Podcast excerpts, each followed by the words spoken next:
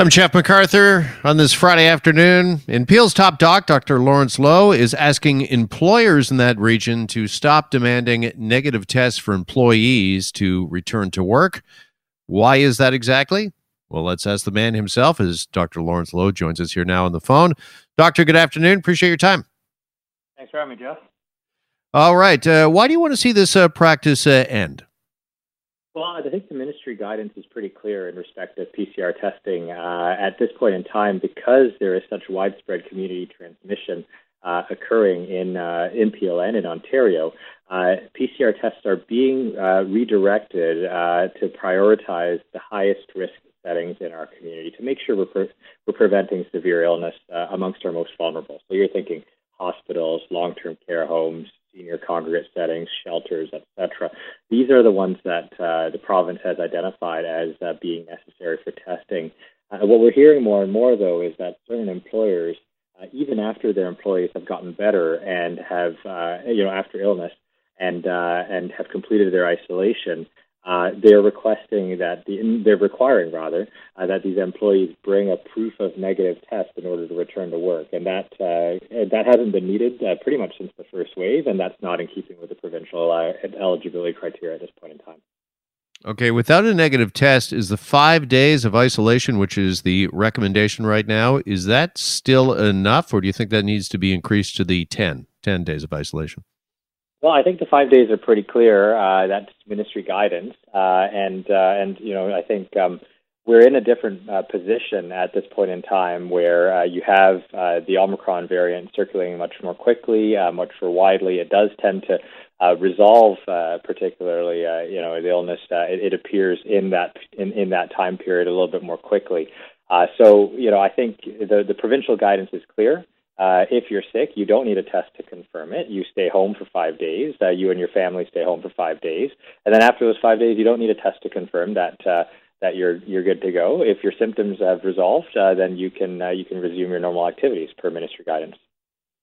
Can you also give us an update, Dr. Loh, as to uh, testing and its availability? Because uh, obviously, there's been a lot of questions surrounding that over the last uh, little while, uh, with as demand has increased for tests, not only from employers but from several other different uh, sectors. Uh, where are we right now when it comes to the availability of testing? Well, you know, as you know, testing is uh, overseen by the provincial laboratory system and the Ministry of Health, so that's not really something that I'm able to speak to in, in, in at great detail. Uh, what I can talk about is the strategy, uh, and uh, as I've said in various other public representations, we're at a point in the pandemic, particularly with widespread Omicron transmission, where if you're getting sick with symptoms consistent with COVID, you don't need a test to confirm that just because this is so widespread in our community at this point in time.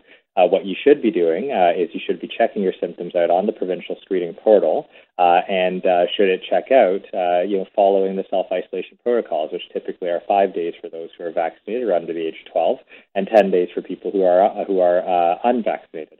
and you know, I think um, the reality is that testing, while there is demand and interest in it, as a tool within the broader general population, is less useful during a situation where we have widespread transmission uh, because you know when you've got a whole a significant forest fire uh, where the whole forest is on fire, it's a little less important to figure out exactly which trees are on fire. It's more important to protect uh, the dwellings and the settlements within that area. Joined by Dr. Lawrence Loh from Peel Region. Uh, doctor, as you well know, there seems to be a mix out there right now of uh, optimism. I think the provincial government, in their press conference when they were announcing loosening restrictions yesterday, called it glimmers of hope. There's glimmers of hope. That's mixed with some uh, caution uh, as well. Just where is it, do you believe, we stand right now in the battle against uh, Omicron and coming out of this? Have we seen the peak? Have we seen the worst, do you think, uh, there in Peel region and overall? Well, I think, you know, I, I certainly heard provincial press conference that they've identified uh, that we may be uh, plateauing at the provincial level. Uh, in Peel, we are seeing signals of the same, uh, just a slowing in terms of the growth of transmission. Of course, uh, hospitalizations and ICU uh, capacity is, is, still increasing, although the rate of increase is slowing as well. So uh, I think optimism mixed with caution is exactly where I would put things right now.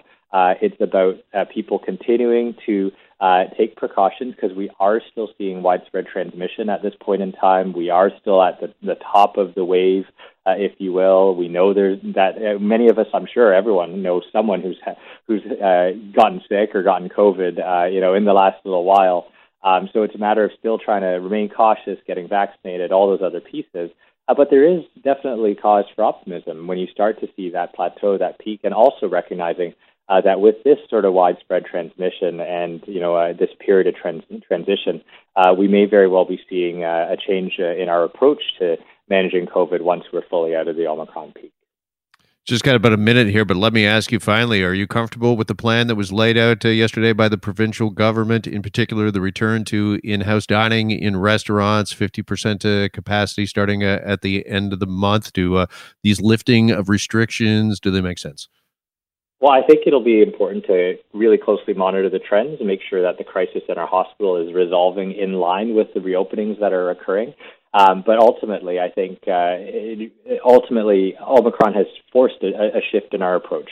Uh, and it is really now about trying to make sure that folks take the steps that they can to protect themselves. So getting vaccinated with at least two doses, boosted, especially if you're older, and making sure you're sticking with the precautions as this thing resolves.